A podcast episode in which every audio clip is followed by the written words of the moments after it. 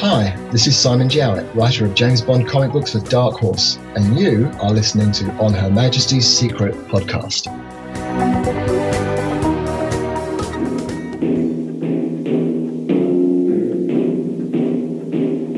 Two hundred and sixty-seven thousand dollars. I'll settle for one dance with Domino. Can you play any other tune? Something we're making for the Americans. It's called the Ghetto Blaster. May I cut in? That's a cello.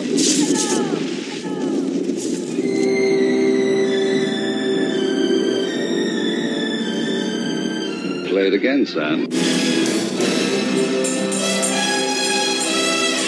It's a charming tune.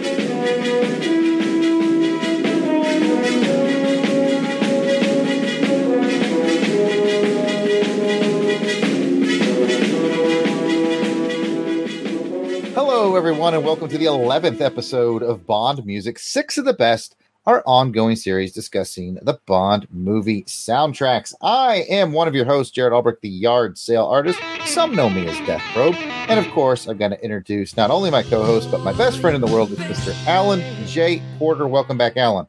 Thank you, Jared.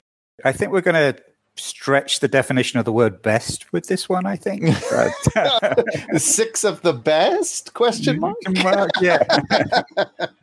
I think it's going to be a fun discussion. So Certainly, certainly. Yeah, it'll be an adventure. And for those of you who are new to our show, I want to say welcome. Our format is basically this we're going to discuss the movie theme tune and we're going to discuss the overall soundtrack. And the way it works is one of us has the lead on each episode. This one, Alan has the lead on it. So not only does he get to pick the first three tracks from this bountiful soundtrack CD, but then I will come in and pick the three additional tracks. And then at the end, Alan will have selected a bonus track for us. So you will get actually a total of eight tracks because we're going to give you the title song. We're going to give you six tracks from the score overall and then the bonus track. So there's lots of fun to be had. There might even be bonus bonus tracks for all we know. Well, let's find out. yeah, let's find out. It's going to be an adventure, but uh, don't hold us to that eight thing. Okay. Yeah. So, so, you know, the numbers here are very fluid. All right. Well, this month we're doing it for England, James. And Alan can save me a pint while we visit the music of Goldeneye. Thank you, Jared. So I've got like six minutes, yeah? Yeah. well, three minutes. so hard to tell. It is, isn't it?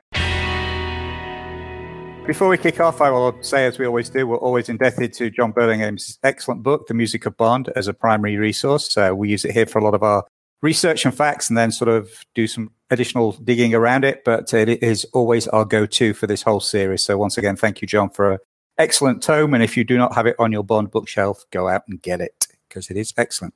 All right. So, where are we? Goldeneye. So, Goldeneye, of course, is to some extent the movie that saved the franchise coming on the end of a six year hiatus due to MGM and United Artists legal issues, which pretty much put the series on hold for six long years. Didn't six years seem a long time back then between Bond? Yes. Yes. Now it's like normal. Um, okay. I won't go down that road. So Goldeneye, as we said, was a, really a new beginning for Bond in so many ways. We had a new Bond actor with Pierce Brosnan, a new M, who we hear was a lady now, the excellent Judi Dench. New producers with Michael Wilson and Barbara Broccoli taking over from Cubby Broccoli. New director in Martin Campbell. New screenwriters and a new main title designer in Daniel Kleinman. So really, it seemed obvious that they really needed a new sound for Bond. So of course, what did they do? They went and talked to John Barry. Clearly. Clearly, who actually declared himself unavailable due to work commitments and more importantly, his arrival of a new baby bouncing son who he wanted to spend time with. So don't blame him. He passed.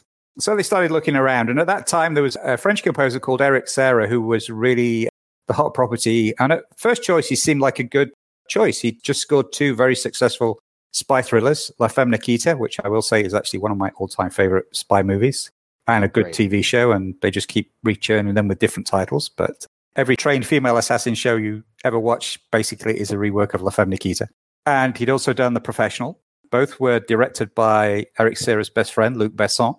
Eric Serra was really deemed to be the cutting edge of what was happening with film music at the time. In fact, the Bond team had even used his theme and his score from The Professional as a temporary track when they were putting together the rough cut of Goldeneye. So it seemed like a perfectly natural fit. The thing was, when he was first approached, Eric Serra actually didn't want to do it.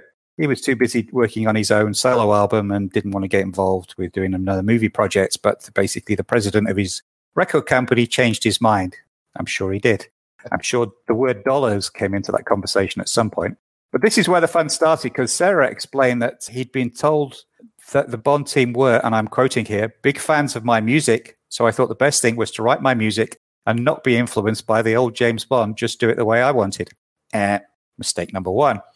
Let's see how that pans. Yeah, yeah. um, and his music was heavily reliant on things like sampling, synthesizers, non traditional instruments. He saw it as an art form, not as a commercial proposition. And he'd been working on art films, as we said, directed by his best friend. He was used to getting his own way.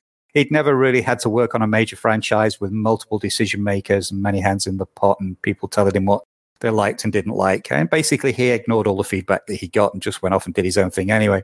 So he estimated that he worked around six or seven weeks, according to the Burlingame's book, that he worked six or seven weeks on the score in his studio in Paris, which he then sent to London for orchestrator and arranger John Altman to translate what parts could be played by real musicians, in inverted commas. Um, and the traditional parts were recorded over four days at the Angel Studios in London with Altman leading a 60 piece orchestra. So far, so good. Then they, they, started to hear it, and the sound of Serra's score, with hardly any callback to the traditional Bond themes, really didn't sit well with the filmmakers and really reached a crisis point over one particular section, which we will talk about later. But to offset some of the concerns about the soundtrack, which were, and again, I'm quoting here, included strange noises, metallic industrial sounds, insistent drum beats, funky guitar synth, and more stuff, end quote.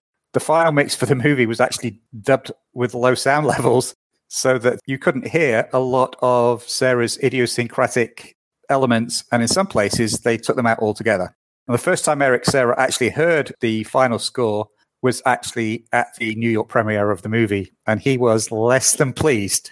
He called it one of the worst moments of his life. So, again, it's all going good so far.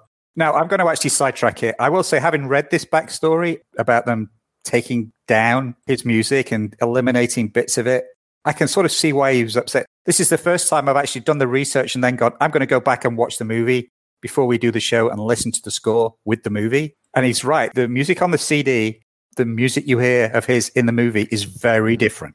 Yep, I noticed that too. So I will say I still don't particularly like it. It's not my sort of thing, but I have a better appreciation of what Sir, Eric Serra was trying to do. And actually, mm-hmm. when I think about his other movies that he's done with Luc Besson that I really like, mm-hmm. things like The Fifth Element and so forth, which I think has a fantastic score. Absolutely, I, can, I own it. Yeah, I can see where he was going and I can see what he was trying to do. I still don't think it was suitable for Bond and it didn't really fit with the action of the movie. I think we'll talk a bit more about that. But again, I can see what he was doing. And he actually said uh, there's a great quote at the end of the section on Goldeneye in John Burlingame's book where Serra was interviewed, I think it was like 15 or 16 years later. And he said, Now I would have composed something different to avoid the problems. I would have been a lot more professional and a lot less artistic. So I think he learned his lesson but we're stuck with the results of listening to him learn his lesson, plus the fact of what they did to it to try and actually put it together. So there's a little background on the theme, a bit of why it is the way it is. What do you think, Jared?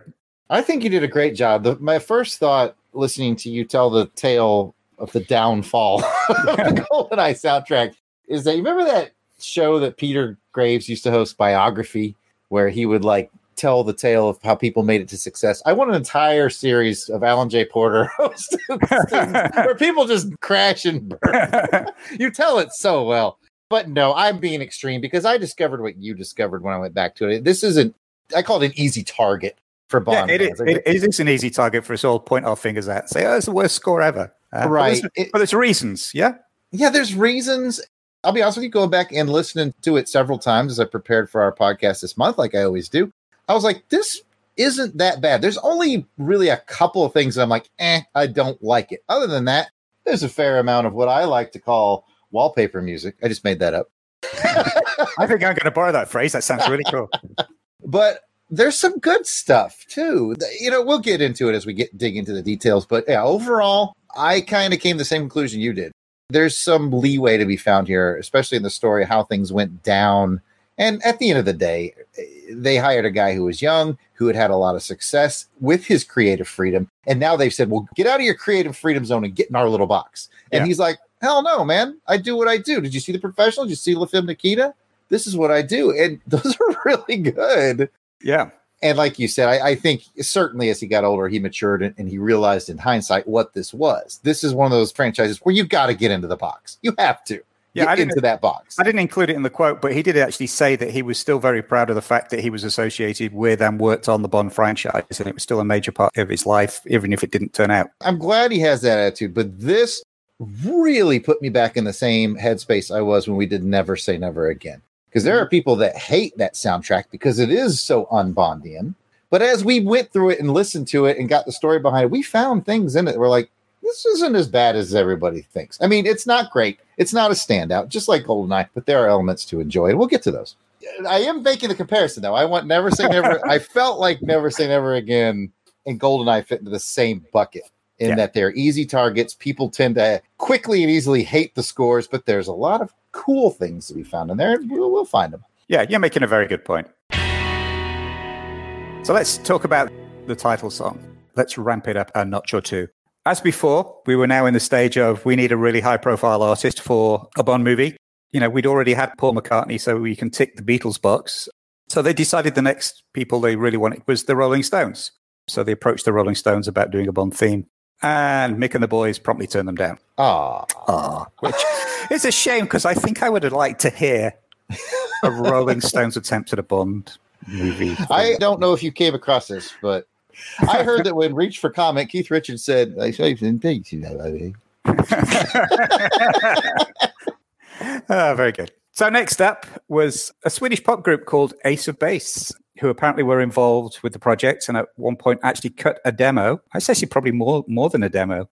Before their record company, Arista Records, for some unknown reason, I've not been able to find out why, but they pulled out of the project. But the track is still out there. Uh, we're going to play a little bit of the original, original Goldeneye theme from Ace of Base. Can do.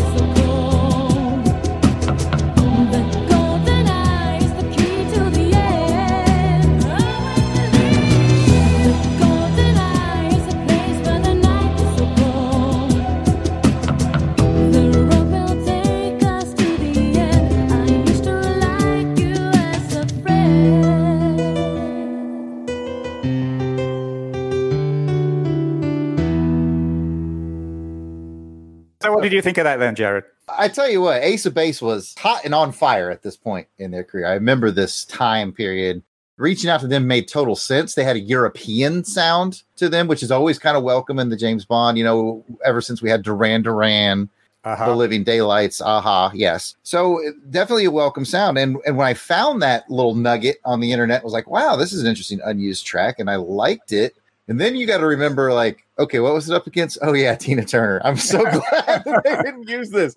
And, and that sounds so mean, but the Tina Turners, you'll, I'm sure you'll regale us. It's just Yeah, yeah. so good. But yeah, this is good and and interesting, and I love that it's a, a little nugget of story that not a lot of people find out about, and it was timely. But I'm glad they went the way they went.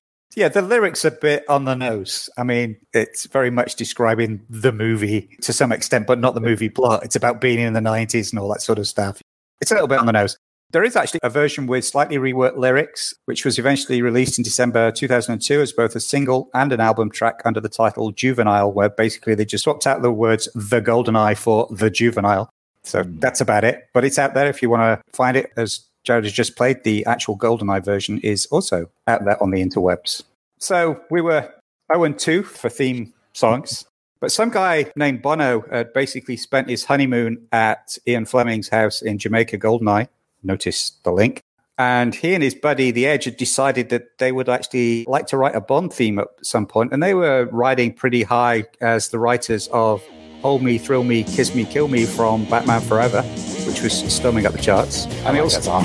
yeah, I love it. I actually watched Batman Forever last night. Uh, oh, really? I watched it just last week. What a weird coincidence. And of course, they had this whole U2 thing going for them. So I think they were Right. doing okay. You know, as singer songwriters, I think they were, you know, they were doing okay. They also happened to live just down the road from the lady that Jared mentioned earlier, one uh, Tina Turner. Literally just lived down the road in the south of France and trundled down and said, Hey, listen to this song that we've just written that could be a Bond theme. And she's like, I like that. I'd like to do it. Nice. So it was produced by the same production team that had done the U2 Batman Forever track, Nellee Hooper, and arranged by Craig Armstrong, who, as I said, had also worked on the Batman Forever track. If you listen to the two back to back, which I did, there's a very similar vibe to the two tracks. Bono and the Edge's version of Goldeneye was recorded in an afternoon in London's Olympic Studios with 70 plus musicians, and then Tina Turner came in in the evening to put the final vocal track together. Personally, you just need those five opening notes. I'm done. I don't know why I spend the whole day. Yeah, that's quite the uh, the hook there. So the single charted in November 1995 and in the US peaked at 102. In the UK, where we clearly have a lot more taste, it actually got to number seven. I'm not even going to try to throw in my pride in my country. I'm disappointed in the United States of America right now. Uh, oh man, 102? You're telling me there's 101 better songs than Goldeneye? I don't think so. So, having said that, let's listen to those opening five notes and get the groove on with Tina Turner and Goldeneye.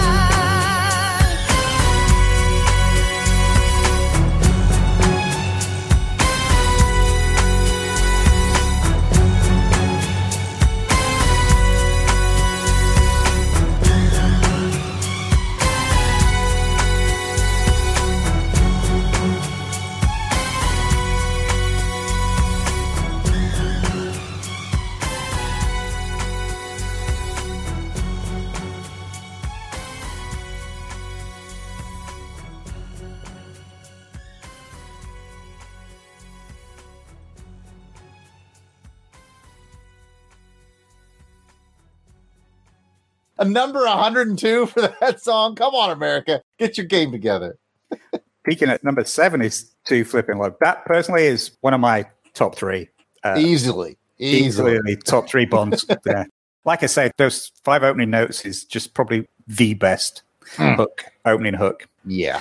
And of course, it has to end with the screaming engine of the DB5 on the end bit. I wish they'd actually put that on the song, but uh, Oh, yeah. That was a cool transition. yeah. All right, now that we bungee jumped off a dam to introduce the movie, I guess it's time for me to get into the Aston Martin and see if I can pass the next girl in her illegal Ferrari as we get on a top of choosing the first three tracks. Not the only Xenia joke of the. Should I say pun? Should I say pun? I don't think they're jokes, they're puns. So I'm actually going to pick the GoldenEye Overture as my first pick. Is what it says on the tin. I think it's a good representation of the themes that Eric Serra used throughout the movie. And actually, I think probably one of my most enjoyable tracks, which is my, why it's my number one pick from this soundtrack. That's the one I would have gone with if I was hosting this one.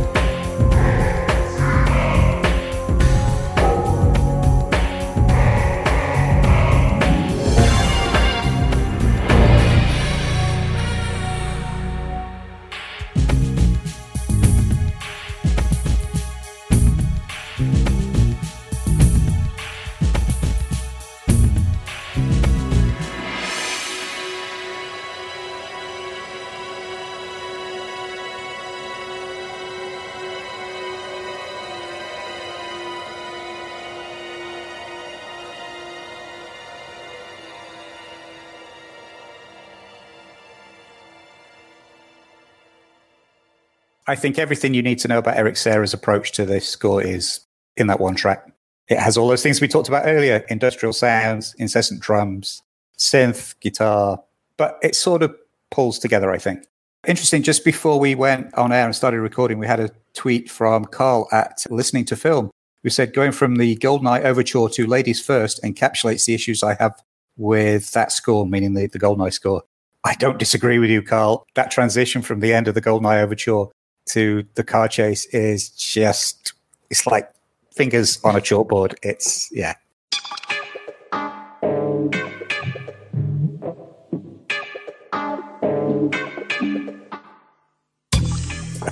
Which is why you'll find that second track is not on my list of three I I don't think it's on anybody's list. I, I think that that track, "Ladies First, is a little okay. It's a lot of nails on a chalkboard, and I think that's the thing that everybody remembers about the soundtrack. I think if that track isn't in this movie, this entire soundtrack isn't nearly as hated. I may be wrong, but I think that track is what I call I, the I- yeah, I think I think you're close. Yes. we were talking earlier about easy targets, and ladies first is definitely an easy target. Yeah, especially when it like you listen to the soundtrack and you got Tina and then the overture and you're like, I'm digging this. Okay, I got the Goldeneye vibe and then that. Yeah, I, I don't even like to do it. Yeah, yeah, yeah. It's a killer.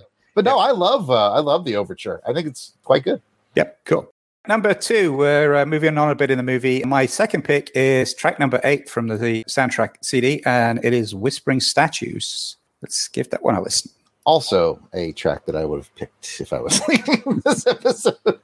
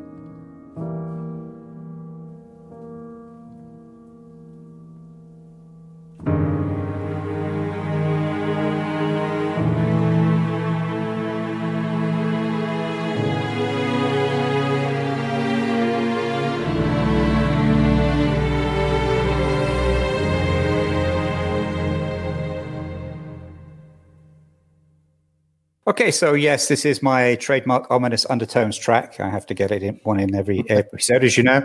But I actually really like those bass choral undertones in the Mhm. first half. What I really like is the switch in the second half to the melodic solo piano focus of the last part of the track. I think it's very different from the rest of the track. But also that scene in the movie with the statue graveyard. It's one of the few places where the score actually really complements the on screen action and the production design at that particular point in the story. For me, it's another one of those pieces that a cues that actually tells a story and goes along with the story as, as you're hearing it, which very little of the rest of this score does. But that one really evokes that scene in the movie for me. Oh, 100%. I love the, what would be a good word? Austere quality of it. Like it's so broken down and basic. It fits, like you said, with what's happening because the parts that happen in the former Soviet Union, the terrain, the things that are going around, and the set design is broken down and basic. Yeah. It, it, it's like that stripped down Soviet Union look really matches the stripped down, almost industrial music. Something about it just fits nicely. Yeah. So, talking of fitting nicely, the next track does not. this is the other easy target track. Up This is the other easy target track, and one that one I alluded to earlier. That basically things came to a head between Eric Serra, and the producers. We're talking about a track on the CD called "A Pleasant Drive in St. Petersburg," track ten. And I'm not really including this one because I like it. I think it's the exact opposite, but we need to talk about it. This was meant to be Serra's score for really the movie's central action set piece, the tank chase. So let's listen to it, and then we'll talk a bit more about it. So uh, this is Eric Serra's "A Pleasant Drive in St. Petersburg."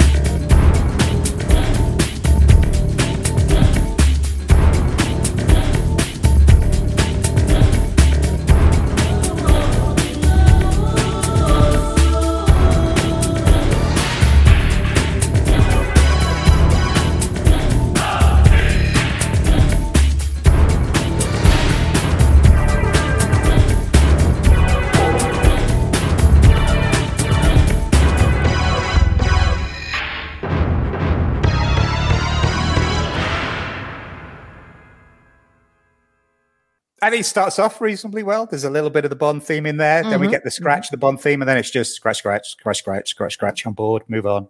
Yeah, it does not fit with that part of the movie. And if you're thinking, hang on, that's not what I heard when I watched the movie, there's a reason for that because it isn't what you heard when you watched the movie.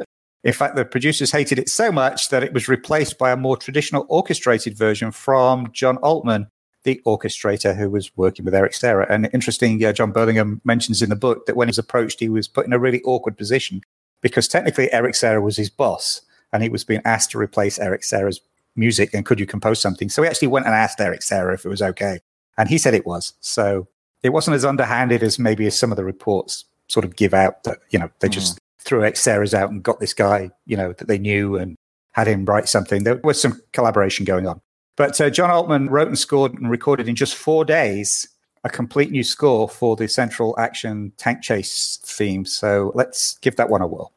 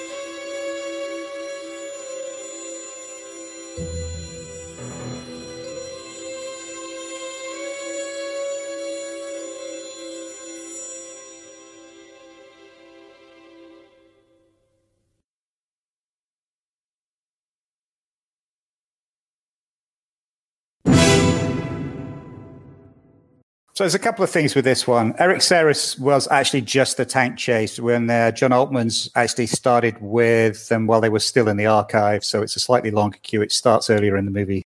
So the beginning of it is scoring slightly different action. You then get that gap, and then as you said, you get the Bond theme kicking in when the tank busts through the wall, and we're off on the ride, which is great. I actually think Altman did an amazing job, not just writing, scoring it, and recording it within four days, but actually, I think he was placed in a very difficult position creatively that he needed to do something that drove the action. He wanted to call back to the traditional Bond. This was the Bond moment, but it also had to be done in a way that didn't totally conflict with Eric Serra's approach. It had to fit within the overall sound of the movie. So I think he did an absolutely brilliant job given those constraints. And uh, it scored what I still think is one of, with a couple of moments aside, one of the best chases in the whole of the franchise. And I think Altman's score really helps drive that along. So which one did you prefer?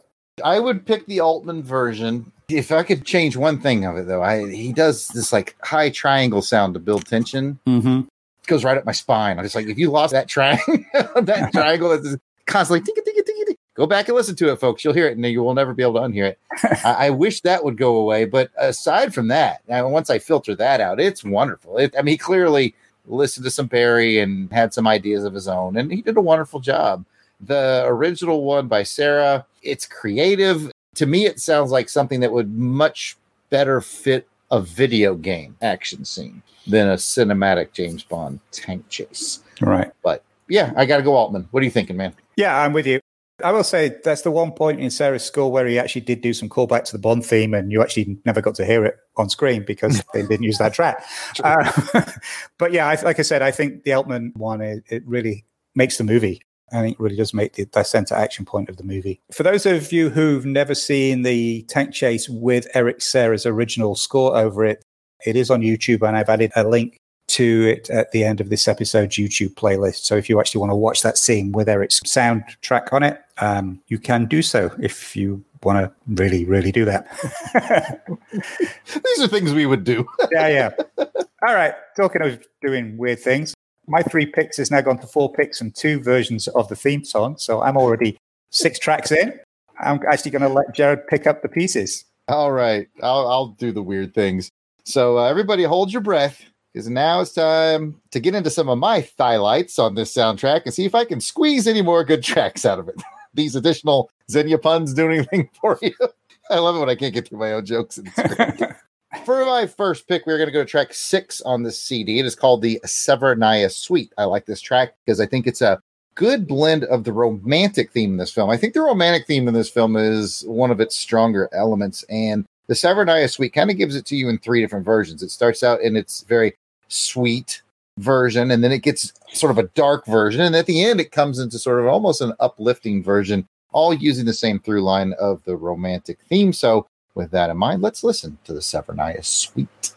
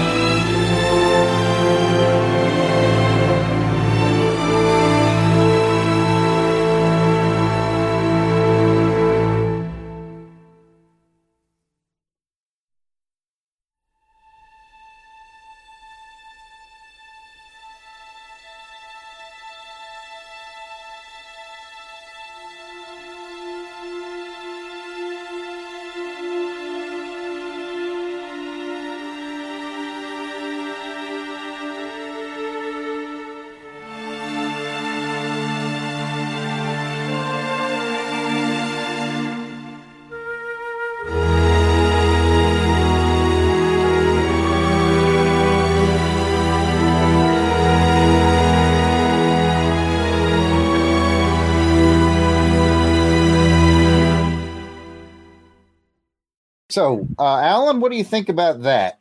I get what you mean about the romantic theme. I will say, if I was actually going to showcase the romantic theme, I probably would have gone for "That's What Keeps You Alone." That's what keeps you alone. Yeah, yeah, yeah. Um, and I if I, thought hadn't about had- that.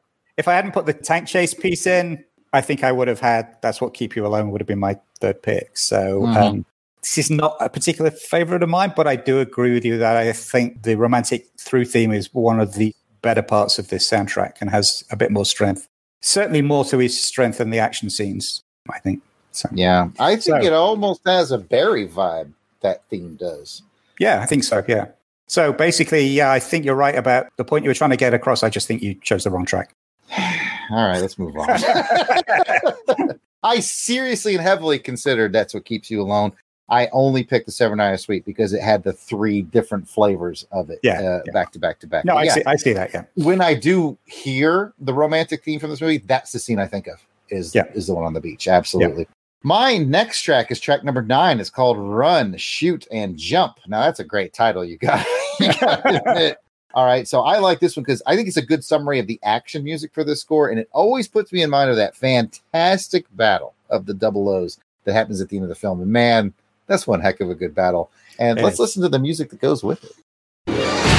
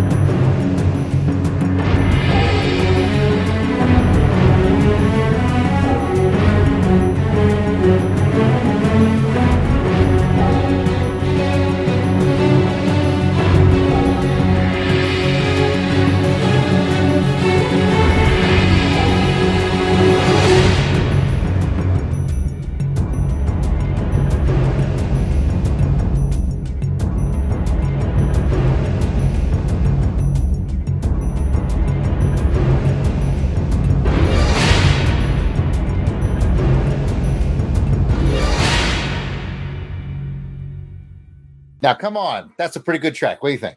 It is. And you know what I really like about that track is the echoey effect of it. Because thinking about if you're running around and things are falling and you're hitting things within a parabolic dish like that, Mhm. the sound's going to reverb and echo around. So it really gives it a good sense of place, I think. It gives the action that it scores with. Last track, I said Serra was not that good at scoring with the action. Well, you just proved me wrong. because I actually think that this track does fit the action and it, it really does, as I said, give it that sense of place where the action is happening. I couldn't agree more. I visited the satellite array at Arecibo in Puerto Rico. This is the track I listened to when I went to the areas that you're not supposed to go to, and the security guards were chasing me. So it's excellent. for that. So, wh- which we, you were doing the running and jumping and they were doing the yeah, shooting. they were doing the shit. Yeah, I had to get in the fact that I've been to Arecibo somewhere in here. So there you have it. Nice. Let's move on to track number three. Just going back to that, uh, the dish was damaged, wasn't it, recently in uh, weather, hurricanes or something? Oh, if it was, that is news to me. But yeah. I thought I'd read somewhere it was because I'd love to visit it sometime too. I think it got damaged. So they are quite proud of their James Bond connection there. That dish was featured heavily in that and in the movie Contact. Yeah. Jodie Foster. okay, And they, if you go take the tour in their sort of main briefing room, they have the big movie posters up on either side of Contact and Goldeneye, and they they celebrate their James Bond. good for them. Good for Yeah. them. So yeah, I totally dig it. It's not as clean and shiny as it looks in the movie. I'll tell you, I'll tell you that much. Actually, one of the things I really like in the movie and what this Derek Meddings special effects team did was actually hanging the weeds and stuff on it. So when it comes out of the water and Bond and Natalia are running underneath it, it looks like it's come out of the water because it's got weeds and stuff. They might not Oh, have to do out. anything because I think those weeds are. Oh, they are, okay. I was giving it, giving them due when it's uh, for, for this attention to detail that actually. But in the movie, it looks really like clean and white, and in Yeah, real yeah. life, it's a little more dingy. But you can imagine something that size, just Yeah. trying to clean it, it's got to be insane. yeah, yeah. So, okay, on to your third track, which where I believe you have some explaining to do. I'll read directly from our script to our audience here. Jared's pick number three, "The Experience of Love," track sixteen. Let me explain myself. Dot dot dot. Okay.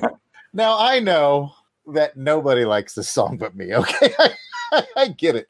I get it. I, and we actually joked about it when we took the rookie agents, now rogue agents, through GoldenEye. There was a joke about it about how Eric Serra probably just kind of like slipped this in at the very end and like nobody noticed it. Okay, this is why I like it. It's a weird reason, but just humor me. Whenever I watch a movie, especially a movie that I have a huge amount of anticipation for, I want to soak up every nuance of it. So normally I'm not the kind of guy who leaves through any credits anyway. But when I see a movie that I had so much anticipation for, in 1995, it actually happened twice because I was all hyped for Batman Forever and I was very hyped for GoldenEye. And so once it's over and you're just sort of like thinking about it and basking on the experience of it, no pun intended, basking on the experience of the film that you've just seen, this music is playing on the end of GoldenEye. Credits are rolling. Mhm. This song is playing. Is it a particularly wonderful song? No, but I can just vividly remember sitting there in the theater, credits are rolling, this song is playing, and just thinking, I've just seen one of the best James Bond movies I've ever seen in my life, period. And I just had this warm, wonderful, you know, we'd waited six years. What you don't want to do is wait six years and have them hit a base hit or a double. They hit a gosh dang home run. And I'm just sitting there basking in what wonderful film I just saw. So this song made me feel good. And that's the only way I can explain it. Sorry, was that Rounders references? I don't get that. I gotta get a new co-host. Very fun. Okay, uh, I British. That's all maybe. all right, with enough Okay. of my my So up. what you're basically telling me is that you spilt a thing of Coca Cola in your lap at the end of the movie and you just sat there with a nice warm feeling. Is that right? Sure, if you want to look at it that way. Let's I, I'm not going to pass comment on this track because it's not even wallpaper music. It's just, yeah, it's no, nothing. I'm going to want to hear more from you on the other side of this. Though I am interested to see once the Rogue Agents do their non theme Bond Mm, songs episode where this one ranks. I can tell you who's going to score it highest. it's going to be me. All right, with no further ado, let me get this song going for you guys. You may have to suffer through it, but put yourself in my headspace. It's 1995. You've just finished watching one of the best Bond movies you've ever seen. You're sitting there in the dark. The credits are rolling. You're thoroughly happy. Let's be happy. Okay.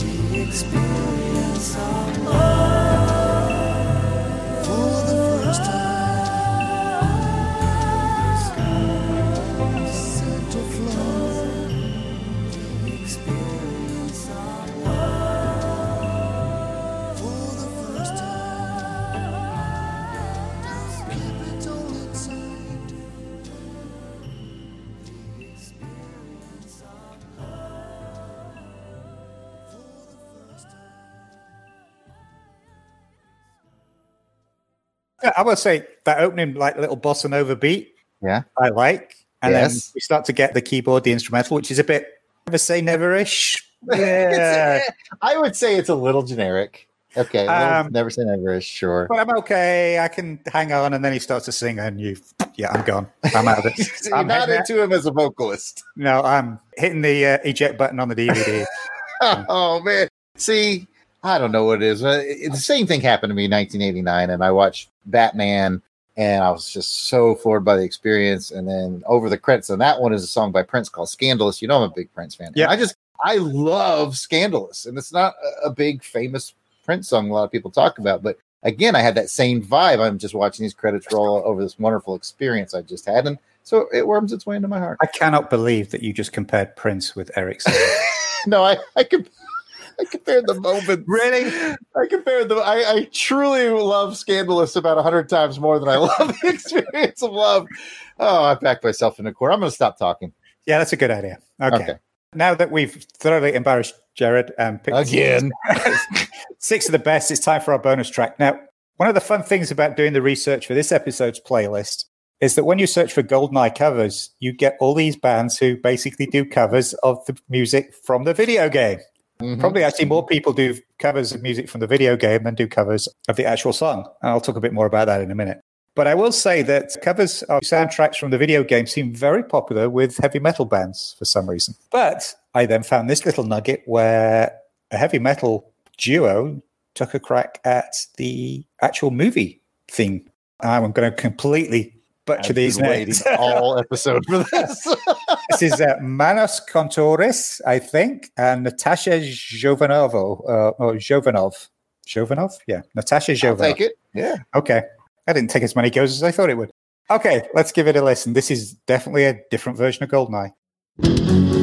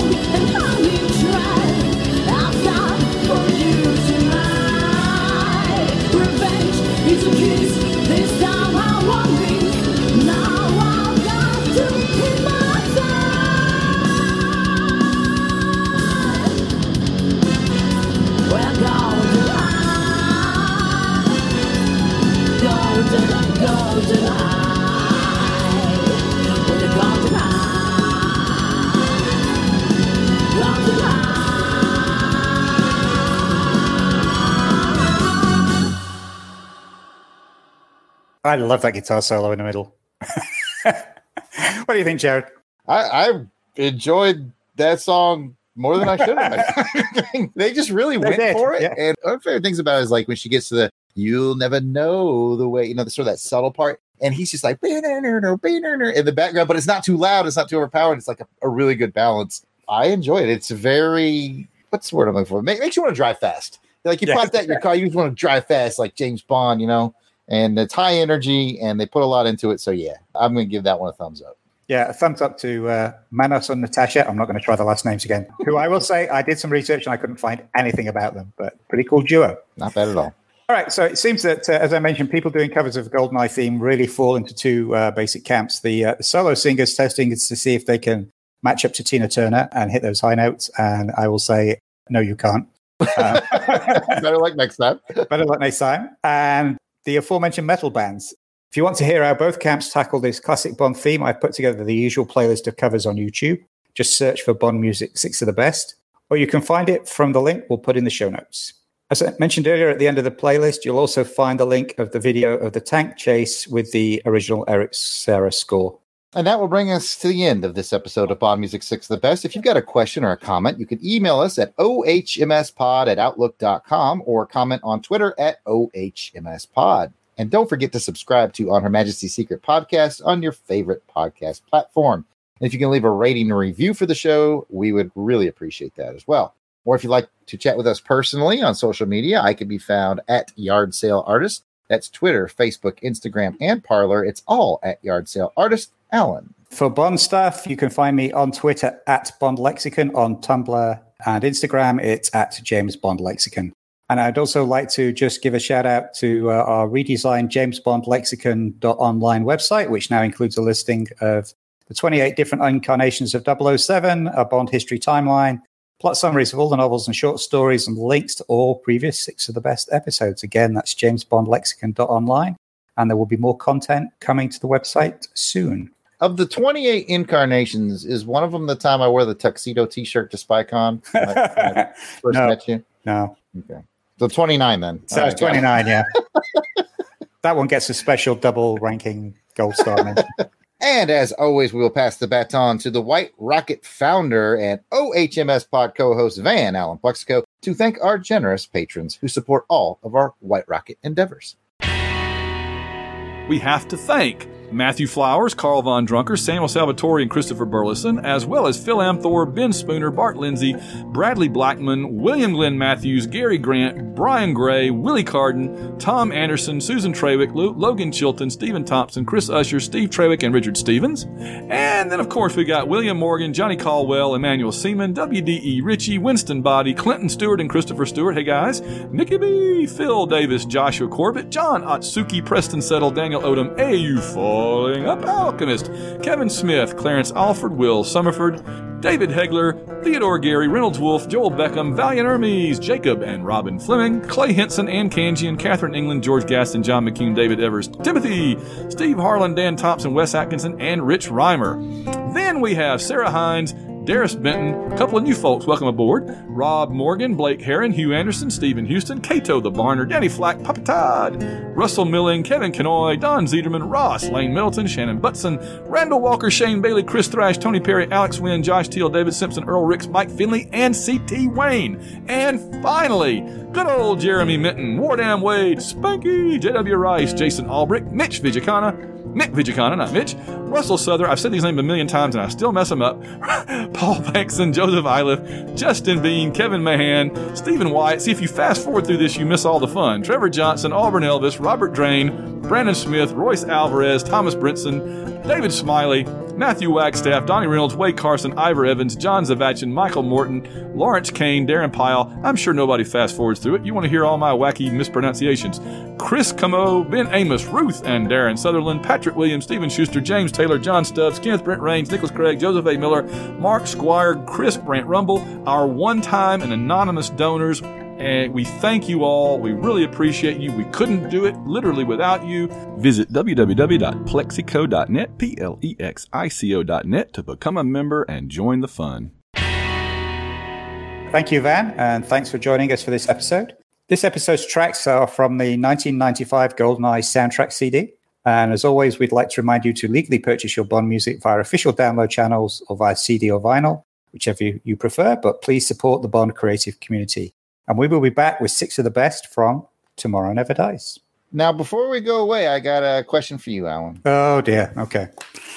you just thought you were done with this episode. Yeah. You have your choice, sir, of what I'm going to play as our outro music today.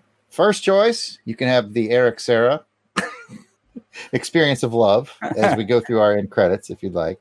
Or when I was a, young man in 1995, just graduated high school, and I went and saw this movie over the fall. Came out in the fall. Fall, know yeah. Fall. Yeah. So actually, it's just starting college.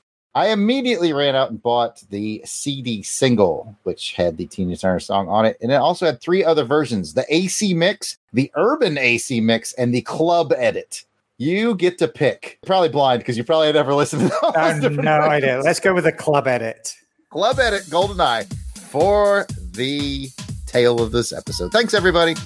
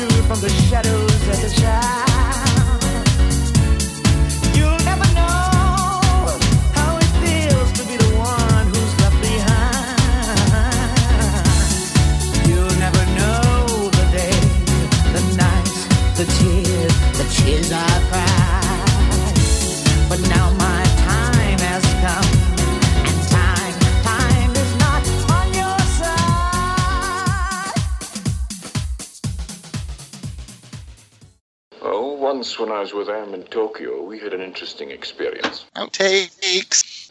Thank you, Miss Moneypenny. That's all. That's all. And I've got our audios fixed. And And I can see you've actually got the script open. I'm impressed. readers on. Script up. All right. That was worth the wait. Well, I get there eventually.